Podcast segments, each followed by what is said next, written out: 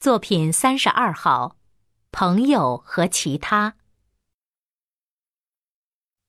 朋友即将远行，暮春时节，又邀了几位朋友在家小聚。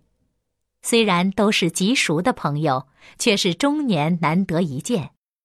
偶尔电话里相遇，也无非是几句寻常话。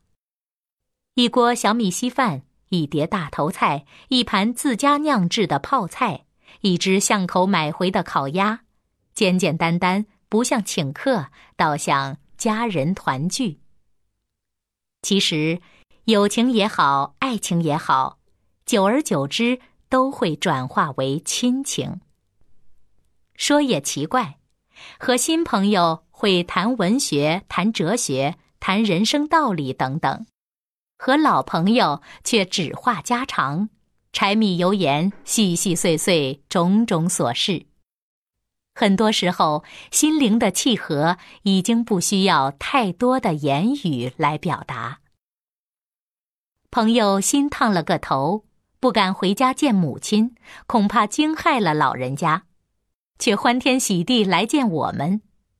老朋友颇能以一种趣味性的眼光欣赏这个改变。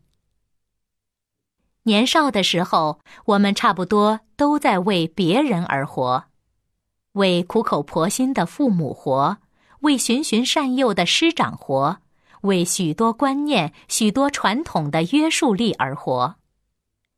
年岁逐增，渐渐挣脱外在的限制与束缚，开始懂得为自己活，照自己的方式做一些自己喜欢的事。不在乎别人的批评意见，不在乎别人的诋毁流言，只在乎那一份随心所欲的舒坦自然。偶尔也能够纵容自己放浪一下，并且有一种恶作剧的窃喜。就让生命顺其自然，水到渠成吧，犹如窗前的乌桕。自生自落之间，自有一份圆融丰满的喜悦。春雨轻轻落着，没有诗，没有酒，有的只是一份相知相主的自在自得。